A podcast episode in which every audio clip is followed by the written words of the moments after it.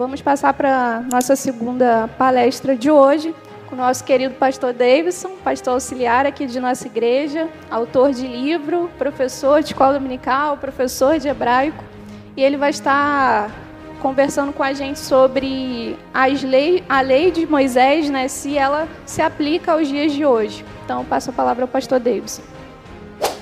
Obrigado, minha querida. Uma boa noite a todos. É, como cumprimentamos em hebraico, shalom. Né? Quando dizem que eu vou começar a falar, o povo já começa a rir, não sei porquê. O povo acha graça. Bom, é, o, meu, o, o, meu tema de palestra é esse que está aí na sua tela. Vamos falar sobre a lei de Moisés, se ela tem relevância ou não para nós que somos cristãos, né? que não, são, não somos judeus, somos cristãos. Será que a gente é, pode ainda encontrar relevância na lei de Moisés para a nossa vida hoje? A gente vai entender aqui algumas coisas interessantes. Antes de eu começar propriamente o slide, deixa o slide aí, eu quero convidar você a abrir a Bíblia em Mateus capítulo 5. Nós vamos ler do versículo 17 ao 20, ao versículo 20. Mateus capítulo 5, de 17 a 20. Só alguns versículos. E é claro, se vamos falar de Bíblia, temos que é, ver o que a Bíblia fala sobre esse assunto, que também é um assunto bastante polêmico, né? Então você pode abrir a sua Bíblia impressa ou então a sua Bíblia no celular. Mateus 5, de 17 a 20, que diz assim: Não penseis que vim revogar a lei ou os profetas. Não vim para revogar, vim para cumprir. Porque em verdade vos digo, até que o céu e a terra passem, nem o i ou o tio jamais passará da lei, até que tudo se cumpra.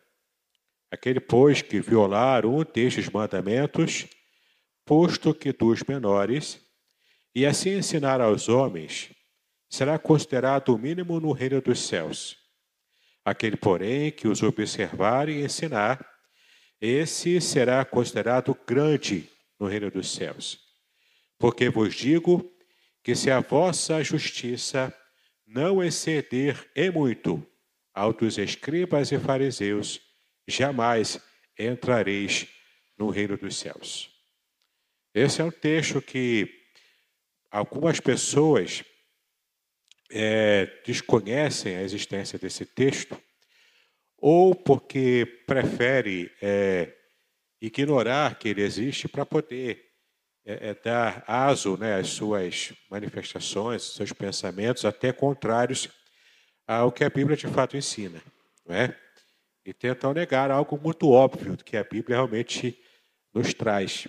E esse texto aqui é um texto em que Jesus faz referência essa parte aqui, que ele fala propriamente da lei, ele fala no contexto do Sermão do Monte. Então, ele está aqui fazendo uma revisitação de é, processos do Antigo Testamento, de leis também, a observância de certas leis. Ele está aqui colocando no foco correto, na perspectiva correta, alguns desvios que haviam sido feitos devido a, aos exageros na, nas ênfases né, da observância da lei. E é também importante eu já estar definindo com vocês aqui que a palavra lei é, é uma tradução do termo real que aparece aqui, que é o, é o termo Torá em hebraico. Torá é, não significa lei propriamente dito. A gente traduz como lei, ela faz algum sentido, mas literalmente Torá significa instrução. Guarda então essa palavra, instrução, ensinamento, porque essa palavra é muito importante para que a gente entenda o significado da lei nos tempos bíblicos e para a gente definir de uma vez por todas se vale para nós hoje ou não, que nós que somos cristãos. Né? Bom, nós já vimos aqui o, o destaque no versículo 17. Não penseis que vim revogar a lei ou os profetas. Ele não veio abolir, não veio revogar, não veio acabar com isso. Mas ele veio o quê? Cumprir. E aqui esse verbo cumprir no grego, assim como os outros verbos que também aparecem aqui, eles demonstram para a gente uma ação que está sempre acontecendo. Uma ação que o texto diz que é uma ação é, que vai acontecendo aqui, depois tem um término e depois continua em outra situação. É o que se chama no, no grego clássico, no grego Enem, aliás, a ação pontilhar, tá bom? O que acontece? A gente está se referindo aqui a uma ação que está encontrando eco desde o passado até o momento em que Cristo fala essa verdade, tá bom? Então agora sim, estamos aqui na introdução do nosso material, vocês já, já estão vendo aqui na tela, tem tela cheia, né?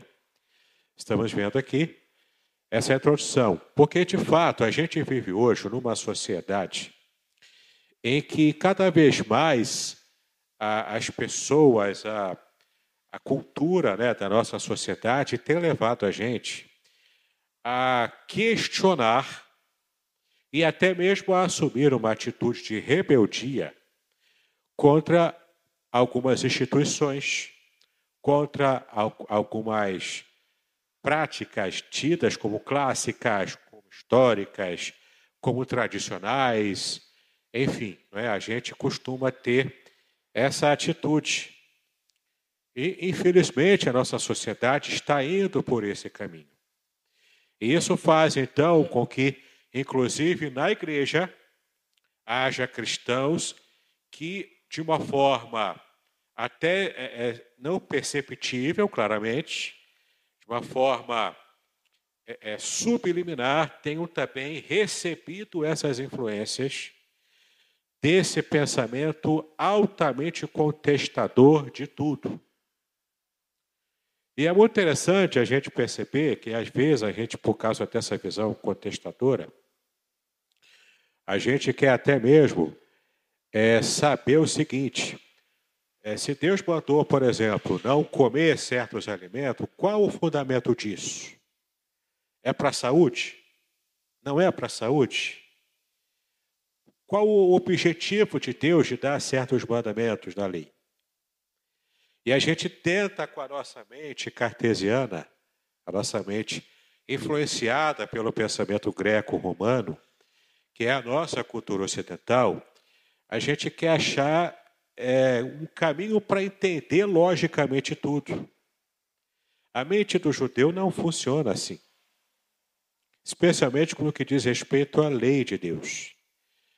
Ele não quer, por exemplo, deixar de comer carne de porco, porque de alguma forma aquilo vai trazer alguma saúde para ele. Porque, primeiro, porque não é bem assim. Pelo menos, eu não sei na época do, dos judeus, mas hoje em dia, a maioria de nós aqui come tranquilamente uma linguiça, uma carne de porco no Natal, durante o ano, come bacon na farofa, não é? E ninguém aqui está doente por causa disso. Entendeu? Ninguém aqui vai começar a virar um porco de dentro para fora porque está comendo carne de porco. Então, não é bem assim. E também o judeu tem uma lógica muito interessante que é o seguinte: ele quer obedecer a Deus porque Deus mandou fazer e ponto. Porque se ele colocar um outro tipo de resposta ou alguma coisa lógica para a ordem que Deus deu, ele, na consciência dele, ele pode não estar obedecendo simplesmente porque ele quer agradar a Deus, mas porque ele vai ter algum benefício. Entende? Então, na cabeça dele, na cabeça do, do judeu oriental, isso vai macular o verdadeiro motivo da obediência, que é o temor a Deus, o amor ao Senhor. Entendeu? Então o judeu nem perde muito tempo pensando muito na lógica do que Deus mandou. Deus mandou, eu vou obedecer, independente do motivo dele. Entendeu? O fato aqui é, o foco aqui é a obediência. E isso, infelizmente, a gente tem perdido. A nossa sociedade, por essa atitude contestadora, perde aquele foco da obediência porque você ama, porque você confia e você sabe que aquele que está te dando um mandamento, uma ordem, no caso Deus, não vai fazer uma coisa absurda ou para o seu mal. Você perde essa dimensão da proximidade, do relacionamento, do seu coração estar ligado com cordas de amor ao coração de Deus. O judeu tem essa preocupação, pelo menos o judeu ortodoxo, aquele que quer de fato né, cumprir a sua religião. No próximo slide, eu vou pedir para os nossos irmãos ali colocarem o próximo slide. Isso, esse próximo slide aí. Vocês já estão vendo aqui, pode ser que a tela não esteja muito grande, não sei se vocês vão conseguir ler bem, mas não tem importância, porque na verdade isso aqui é apenas um resumo, e o que me interessa é ler os versículos que estão apontados aqui em amarelo e também você perceber os títulos principais, tá bom? Para começar o nosso desafio aqui de falar sobre a lei de Deus, porque na verdade a gente fala a lei de Moisés, mas você deve parar para pensar. Não é a lei de Moisés, porque não foi Moisés que inventou a lei. Moisés recebeu a lei pronta. E recebeu de quem? Recebeu de Deus. Então, a lei do Antigo Testamento é a lei de Deus. Moisés apenas recebeu, organizou talvez e passou para frente. Entendeu? Então vamos ver aqui por que a lei ainda é válida para o cristão. Nós temos aqui, eu separei aqui, seis argumentos que mostram para nós que a lei de Deus no Antigo Testamento, que a gente chama lei de Moisés, por um lugar comum, né, por, uma, é, é, por uma força de expressão, mas é propriamente a lei de Deus, tá? Por que, que ela ainda é válida para nós hoje? Então, o primeiro aspecto aí, o primeiro tópico, é a natureza imutável da lei de Deus. Olha só. A lei de Deus, porque ela é de Deus, ela é imutável. E você vai ver isso nesse próprio texto que a gente acabou de ler agora. Mateus 5, versículo 17, que nós lemos. Não pensem que vim abolir a lei os profetas. Não vim abolir, mas eu vim cumprir. Cumprir aqui é esse verbo que aparece no grego, que tem aquela ação pontilhar, como eu já disse, e tem o sentido de tornar completo. E de fato, se você for ler lá no capítulo 5 de Mateus, a partir do versículo 21, que é o, o próximo contexto que vem, depois daqueles, daqueles versículos que nós lemos, Jesus começa a ressignificar, por exemplo, a lei do divórcio. Porque, de fato, ele diz: os antigos falaram isso, eu, porém, digo isso. Ele está ressignificando. Ele está completando a compreensão exata, real da lei, que havia sido exagerada, distorcida pelos fariseus e líderes religiosos. Então, o que ele está dizendo aqui é o seguinte: eu não vim tornar obsoleta a lei. Mas o meu objetivo é tornar a lei completa, colocá-la no seu devido lugar. E você compreendendo adequadamente o lugar da lei, você vai saber como cumpri-la e, portanto, vai conseguir agradar a Deus. Então, o primeiro aspecto do porquê a lei ainda é válida para nós cristãos, inclusive, você já vai saber quais os aspectos. Deixa eu olhar o bico, vou chegar lá, tá bom? Mas o primeiro, o primeiro motivo pelos, pelos, é, pelos quais a lei ela ainda é válida é que ela tem natureza imutável, simplesmente porque ela é a lei de Deus. O segundo motivo do porquê a lei ainda é válida para nós hoje é o propósito que essa lei tem. O propósito pelo qual a instrução de Moisés, lembra que eu falei aqui que a palavra Torá em hebraico significa instrução, que é uma tradução mais fiel e mais exata do que propriamente lei, especialmente para a nossa sociedade que é tão avessa à lei. Entendeu? Você vai perceber aqui que, segundo a revelação da Bíblia, a lei teve um propósito muito específico, que não tem nada a ver com salvação, salvação espiritual. A lei não foi feita para definir o nosso destino eterno. A lei foi feita para outro propósito. E se a gente percebe isso, a gente entende para que serve a lei, inclusive para nós que somos cristãos. Qual é o propósito da lei, então? Romanos 3, versículo 20, a segunda parte. Esse texto fala o seguinte: por meio da lei, aqui é Paulo falando, por meio da lei vem o pleno conhecimento do pecado. Ora, se não existisse a lei, você não, não estaria sendo apitado como juiz de um futebol, de uma partida de futebol. O juiz apita quando há uma falta. E quando o juiz apita, o jogo para, conserta-se a falta e então o jogo recomeça. Se não existisse a lei, a lei de Deus entregue a Moisés, você não sabia que você tinha pecado. Se você não sabia que tinha pecado, que tem pecado, você segue o jogo sem parar para consertar. E então você vai cada vez mais distanciando de Deus, sem nem sequer perceber que você devia parar, resolver sua situação de pecado, para então continuar servindo a Deus. Entendeu? Qual o objetivo da lei? Não é trazer salvação para você. Isso aí é outro objetivo o objetivo da graça, na verdade. A graça traz salvação. Nós somos, Efésios 2,8, né? Diz isso. Nós somos salvos pela graça de Cristo, pela graça de Deus, mediante a fé em Cristo. Sem a graça de Deus e mediante a nossa fé, não existe salvação. A lei não foi feita para trazer salvação, mas ela foi feita para também fazer parte do processo inicialmente. O processo da salvação começa como? Com a sua perspectiva, a sua consciência despertada de que você é um pecador, de que você precisa de Deus.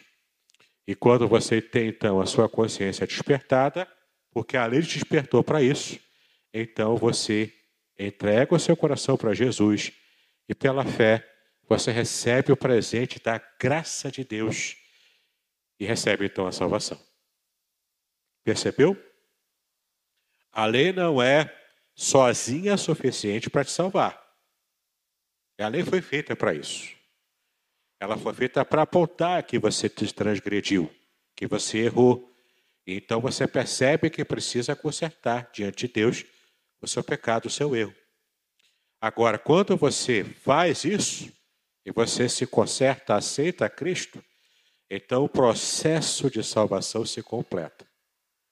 E de fato, em Cristo, você passa, depois de salvo, a querer agora também agradar a Deus de modo completo e total, porque agora o seu coração foi transformado pela graça de Deus.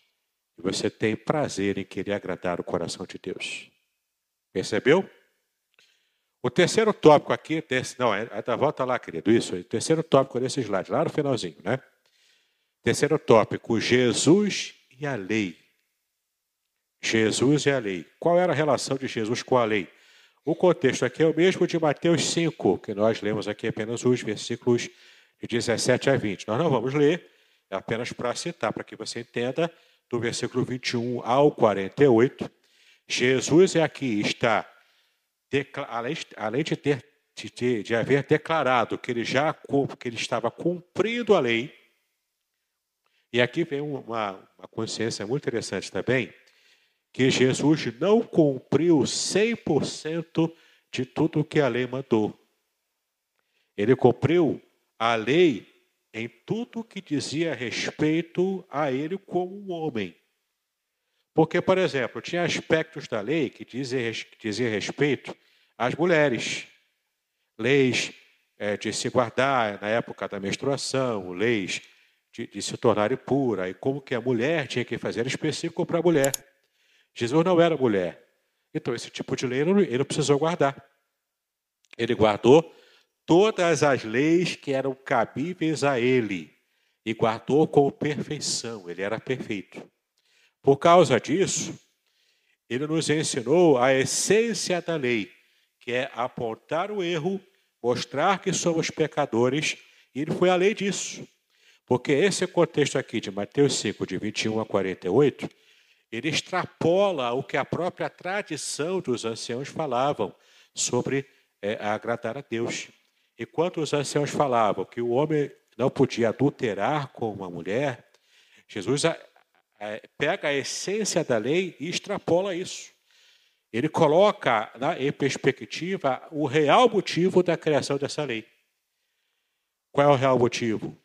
A lascívia, o tipo de, de, de desejo carnal, pecador, que está lá no íntimo do ser humano. Então, somente, somente em, em estar é, somente em estar pensando de modo impuro, só em pensar de modo impuro, a gente percebe que Jesus já enquadra aqueles que estavam errando e pensando de modo impuro. No próximo slide aí, agora sim, vamos entrar para o quarto motivo pelo qual a lei ainda é válida, tá bom? Alguns argumentos aí.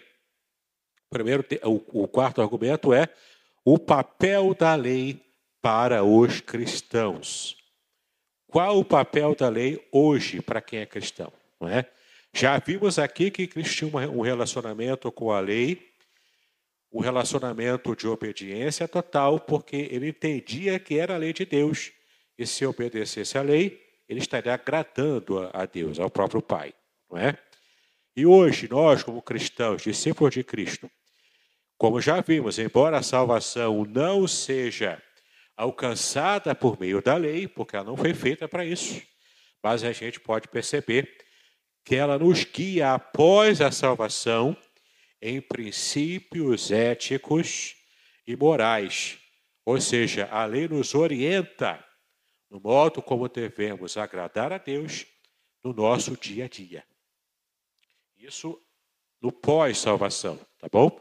Você vai ver isso em Mateus 22, de 37 a 39, e também ela, a lei também nos aponta um jeito da gente confessar os pecados a Cristo, pecados esses que o próprio Espírito Santo já esteve acusando em nós, porque a lei ela dá essa tipificação do que é errado e do que é certo. Então, esse modo como o Espírito Santo fala com a gente faz então com que a gente tenha condições de reconhecer o erro e de pedir perdão, como está em 1 João, capítulo 1, versículos 8 e 9. Você pode ler depois em casa, tá bom? Então, qual o papel da lei para os cristãos? Nos ajudar em nosso dia a dia no relacionamento com Deus, observando princípios, tá bom?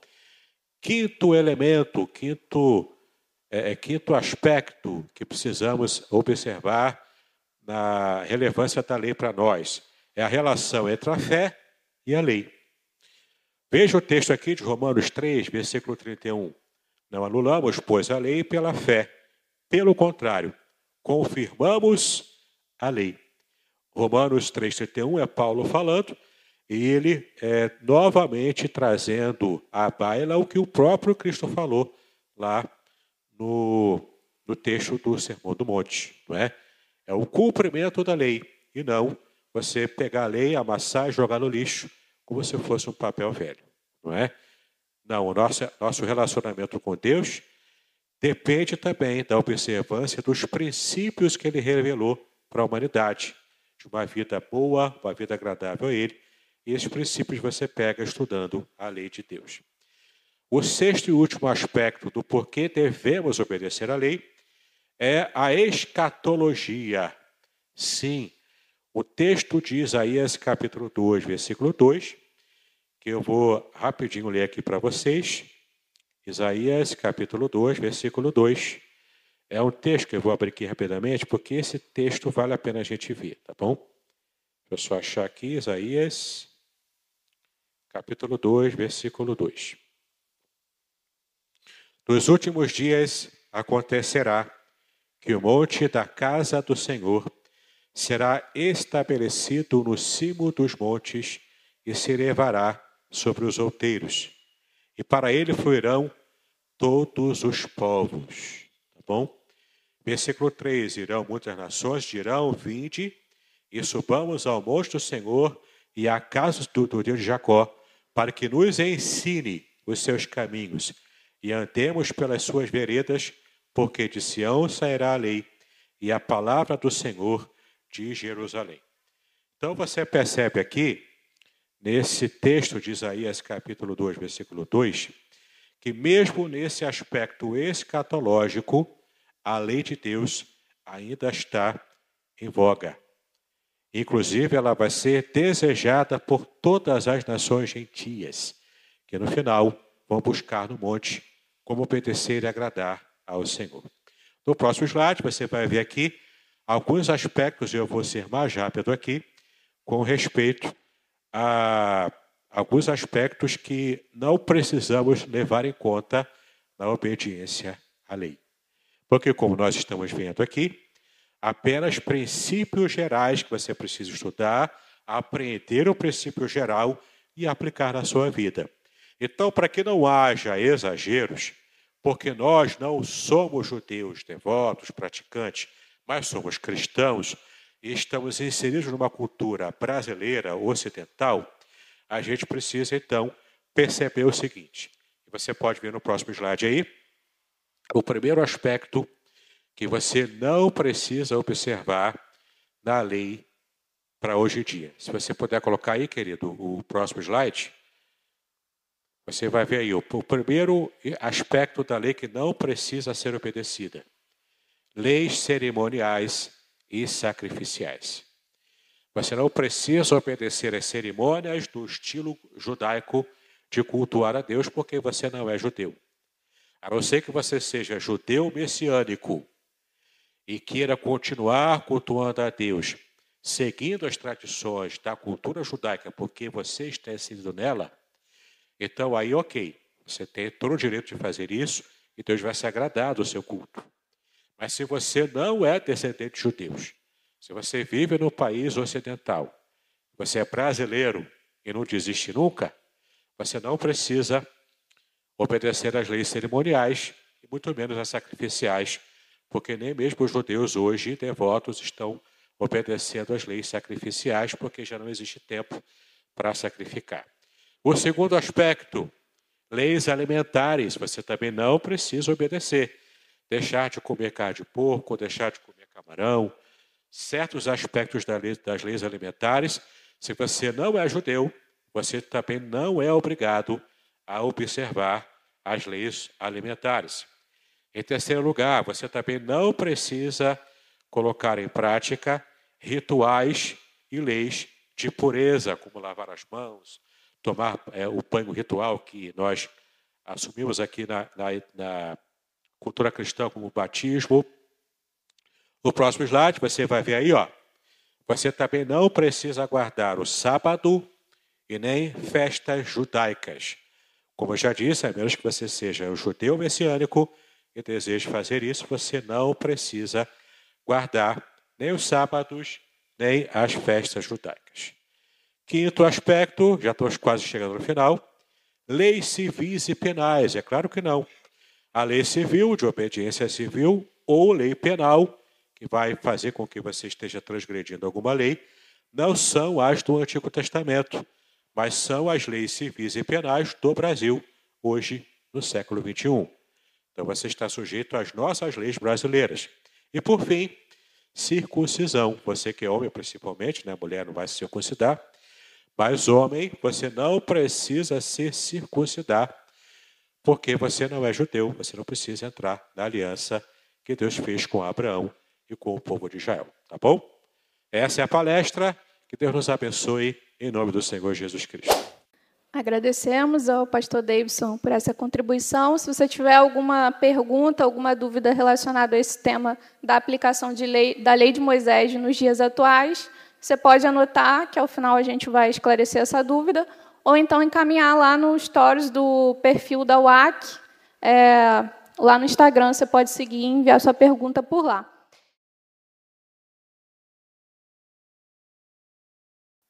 É, boa noite a todos.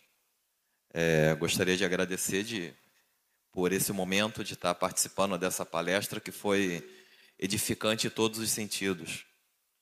É, eu gostaria de direcionar uma, uma pergunta aí ao palestrante, pastor, professor Davidson, que falou sobre, sobre a parte da lei, né? citando aí como, como base do, da sua exposição Mateus 5, de 17 a 20, aonde Jesus diz que ele veio cumprir a lei e não revogá-la.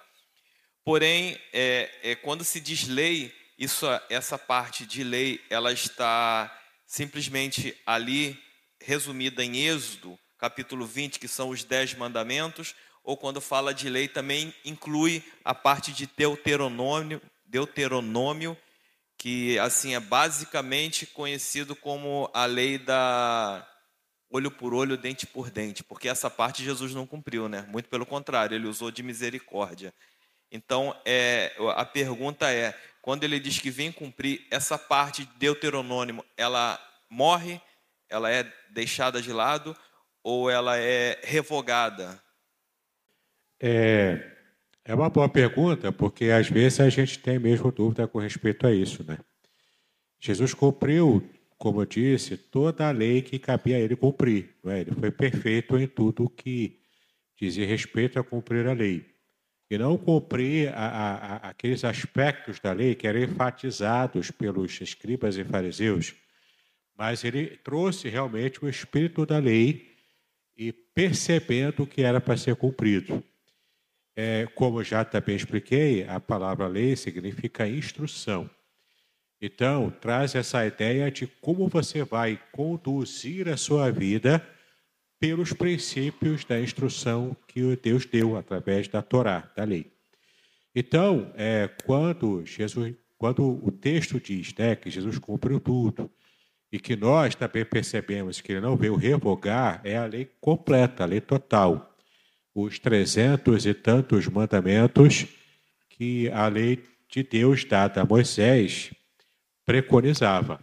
Agora, o que Jesus retirou foram aqueles exageros dos fariseus e saduceus que botavam cargas pesadíssimas sobre o povo, que já era um povo sofrido, e hoje também nós podemos, porque não somos judeus e não estamos em Israel no tempo antigo, a gente simplesmente não, não está obrigado a cumprir aspectos cerimoniais, aspectos sociais, leis civis, leis penais, leis dietéticas. A gente não está obrigado a cumprir, tá bom? Porque é, o texto bíblico é muito claro, quando o próprio Jesus disse de que o que contamina não é o que entra, por exemplo, mas é o que sai. Então ali ele já relativiza essa importância exagerada que dava para as leis dietéticas, né? E outras leis também, entendeu? Então, de um modo geral, você percebe a lei inteira, completa, você tira o princípio geral do que está nessa lei e faz a adaptação para a nossa cultura, e assim a gente vai estar agradando a Deus, tá bom?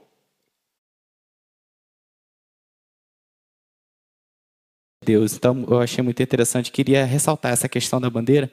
Mas uma pergunta que eu tenho ao pastor Davidson é o seguinte, pastor: seria incorreto a gente dizer que a lei mosaica ela tem uma, ela tem importância, mas em caráter prático a gente tem que observar a Jesus Cristo no sentido de que é, o que Jesus Cristo fala, aquilo que Jesus Cristo relativiza, nós relativizamos, e aquilo que Jesus Cristo é, piora, entre aspas, né, nós devemos seguir. Então, é, é, incorreto a gente dizer que a centralidade da, da, da vida cristã muda, a, a, o centro da observância muda.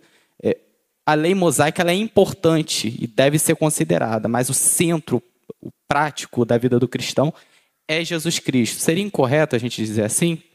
Perfeito. É, de fato, quando Cristo é, é, revelado o que Cristo ensinou nos evangelhos, ele traz essa nova dimensão, ele muda o eixo de interpretação da lei. Então, todos os doutores da lei colocavam pesados fardos sobre o povo, o povo já enfrentava a pobreza propriamente, que era, uma, era uma sociedade pobre, dominada por Roma, já era o peso de Roma e mais o peso religioso, tanto no que diz respeito às finanças, o peso financeiro da ofertas, corbã, festas, enfim, e também o peso da observância dessas firulas da, da, da lei, não é? E acabava tornando algo mecânico, algo distante de Deus, como tantas vezes no Antigo Testamento também a gente vê Israel errando nesse ponto. Então, de fato, Cristo muda o eixo, e o que Cristo relativiza, a gente também aprende a relativizar, a gente segue Cristo. Por isso que a gente é cristão. E o que ele não relativizou, porque ele estava dentro da cultura judaica, então era muito presente na vida dele. E a gente que está fora dessa cultura não precisa também observar. A gente pode relativizar, apesar de Cristo não ter relativizado, entendeu? Por exemplo, ele foi circuncidado ao oitavo dia de nascido. Nós, homens, aqui no Brasil, não precisamos, porque a gente está inserido em outro tipo de contexto, em outro tipo de aliança. Tá bom?